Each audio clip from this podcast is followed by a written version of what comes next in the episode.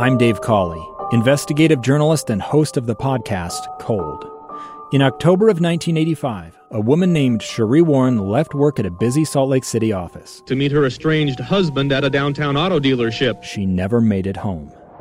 Sheree's car surfaced weeks later in Las Vegas. In the parking lot of a hotel casino. No one knows how it got there. Strange. It was strange. Both Sheree's estranged husband and her boyfriend raised suspicion for investigators. I kind of thought that he might have done something. But no arrests were ever made. In Cold Season 3, we dig into double lives, make new connections in the case, and examine the difficulty raised by reasonable doubt. We want answers just as much as anyone else. They have creeps like that now, too, so nothing's changed. That's the new Cold Season 3 The Search for Sheree, now available anywhere you get your podcasts. Welcome back to Live Mic, this Friday episode of this program. Uh, very excited to be with you today. We have some interesting stories to tell on today's episode, including this one from Provo, and it has been shaping up uh, over the past few days. A fascinating debate. And uh, let me just preface it by saying this. My personal belief uh, when it comes to uh, government is that the government closest to the people uh, when, when, appropriate, ought to be making the decisions that most impact uh, those people. And in this situation playing out in Provo, it's interesting because we have the mayor uh, with one position uh, different from the position held by now the majority members uh, of the city council. And so, w- which of those uh, bodies or entities or individuals, w- which is the closest? I don't, th- I don't know that it's a, a clear cut answer. Uh, it, there is a good argument to make that uh, maybe the city council members are the closest uh, to the constituents in that they uh, represent districts of the city and the mayor uh, represents the whole city. Uh, I, I, don't know. But what has shaped up over the past few days has been uh, really a, a, debate surrounding, as you well know, a mask wearing mandate in the city of Provo. It was voted uh, unanimously by the city council just the other day that a mandate would go in place. Uh, that uh, those in, in public places uh, unable to uh, exercise uh, appropriate social distancing would, in fact, need to be wearing uh, a mask. immediately after that vote, the the mayor read a statement in which she made it known that it was her intention to veto that uh, that ordinance, uh, the passage of that ordinance. She did that. She executed that veto, and then and then it was uh, that last night uh, the city council exercising their authority to override a veto.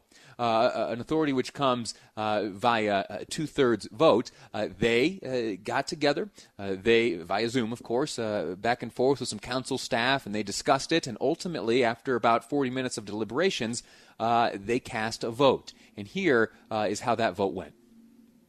A reconsideration of ordinance 2020-36 that was vetoed by the mayor today.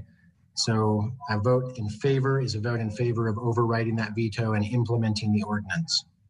All right. Thank you. I, it, it, just occurred to me that maybe the language wasn't clear. So I will vote yes. Um, Mr. Harding? Yes. Ms. Ellsworth? Yes. Mr. Fillmore? Yes. Mr. Hoban? No. Mr. Sewell? Yes. Mr. Shipley? Yes. All right. So the vote is six in favor, one opposed, uh, with Travis Hoban as the opposed vote. That six to one vote was sufficient to override the veto. Uh, as things stand now, there will be a mask wearing man- mandate uh, in the city of Provo. You heard that there was one uh, city councilman there, Travis Hoban, who voted against the override, and he joins me now. Councilman, sir, how are you? I'm good. Thanks for having me. Yeah, of course. Uh, let me say, as I watched the uh, as I watched the deliberations last night, your city council uh, meeting, and I, I saw your uh, your young child there uh, accompanying you. Uh, I, I, I, like that. I've got a young child of my own, and I know how these video conference things work these days, and and to embrace the, the kids being around, that's a pretty cool thing. So my hats off to you for for involving the kiddo in the process. now, speaking of the process what happened last night? What, what uh, over the past couple days, at least, what, what led you to uh, to vote alongside your council members uh, in passing the ordinance initially, and then last night casting a vote uh, against the override of the mayor's veto? I must have just gotten confused. I guess I, I thought I was. But no, I'm just kidding. um, so the I think to understand um, why there was a vote yes on Tuesday and then last night a vote no by me, um, I'd like to share a little bit of my perspective on what the intent of the meeting was, what the purpose of the meetings were. They were two separate meetings, two separate votes. So in the in the initial meeting, um, those who watched it, uh, I expressed significant concerns with the mandate um, process, uh, how we had come to our conclusions, the information we had had, the information we had gathered, um, and, and, and basically not um, having support of key stakeholders um, such as the administration, the chief of police, uh, the uh, the chamber of commerce, um, and, and, and having not really worked with the the county health department and such. Uh, so, so I had some concerns around the process and how we had approached the mandate and such, and, and also some of the language. Um, for example, the mandate didn't have any sort of uh, sunset or expiration date, so to speak. So, um, in that meeting, uh, it was essentially a, kind of a, a, back and forth, of somewhat of a negotiation, and and we got to to an agreement to a point where um, I felt like uh, a dead in the water solo no vote um, did me less good than trying to negotiate some better terms. So, so essentially, um, you know, the mandate was going to happen. That was clear, and so it became uh, my choice was to just make the mandate um, better. And so that was the yes vote on on Tuesday. On Thursday, the, the intent of the meeting was somewhat different from my perspective, and I'm only speaking on my, on my own behalf. Can, can, before we get, before we get to Thursday night, before we get to last yeah, night, yeah. can I, can I ask you, uh, was it expected yeah. as you went into these these discussions? Were you aware of the of the mayor's attitude? Did you, uh, as the meeting was transpiring, did you expect her to announce her veto intention at the end? Uh, I don't think any of us were surprised, but I, I also don't think any of us knew exactly how that was going to go.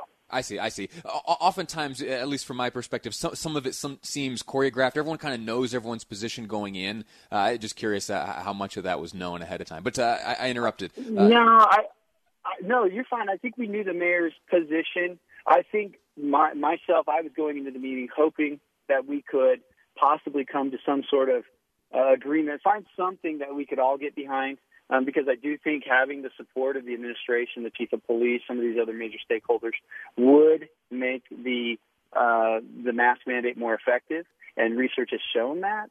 Um, it's it's not necessary, you know, it doesn't make a mask mandate ineffective, but um, it would help.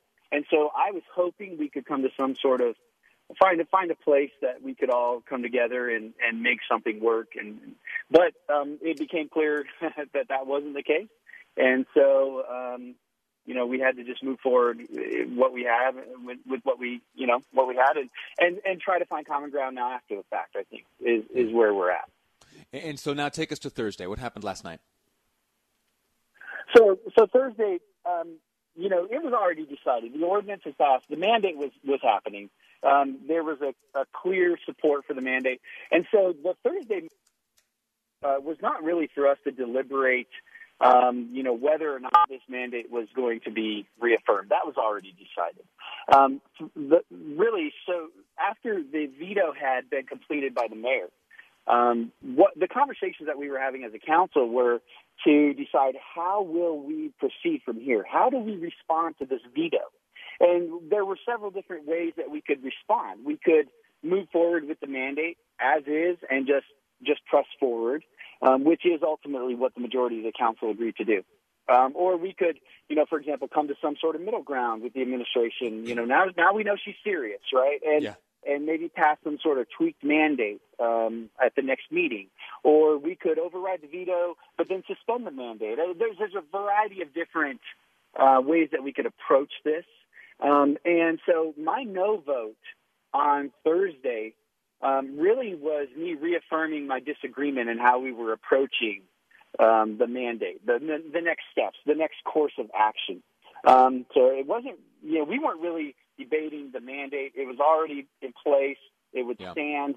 Um, that was clearly decided. So, you know, really, um, I was uh, basically, you know, I was saying I disagree with the actions the council has chosen to take next. Um. I want a different course of action uh, in response to the mayor's veto. You know, I I would have really um, liked us to focus on maybe trying to um, find find a way to to get these stakeholders on board. So I gotcha. That, hopefully that makes sense.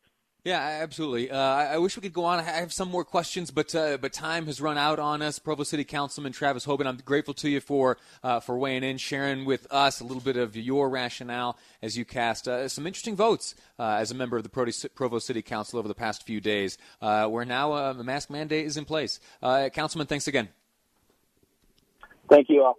All righty. a quick break. When we return, we're going to look at the the will of Nancy Pelosi. Yeah, she would like to see there be no presidential debates this year.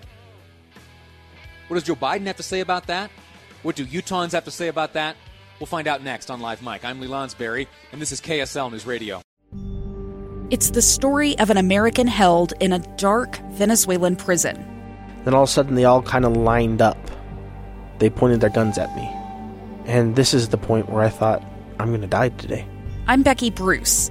I spent a year working on Hope in Darkness, which now has more than 2 million downloads. Find it on kslpodcast.com or wherever you listen to podcasts.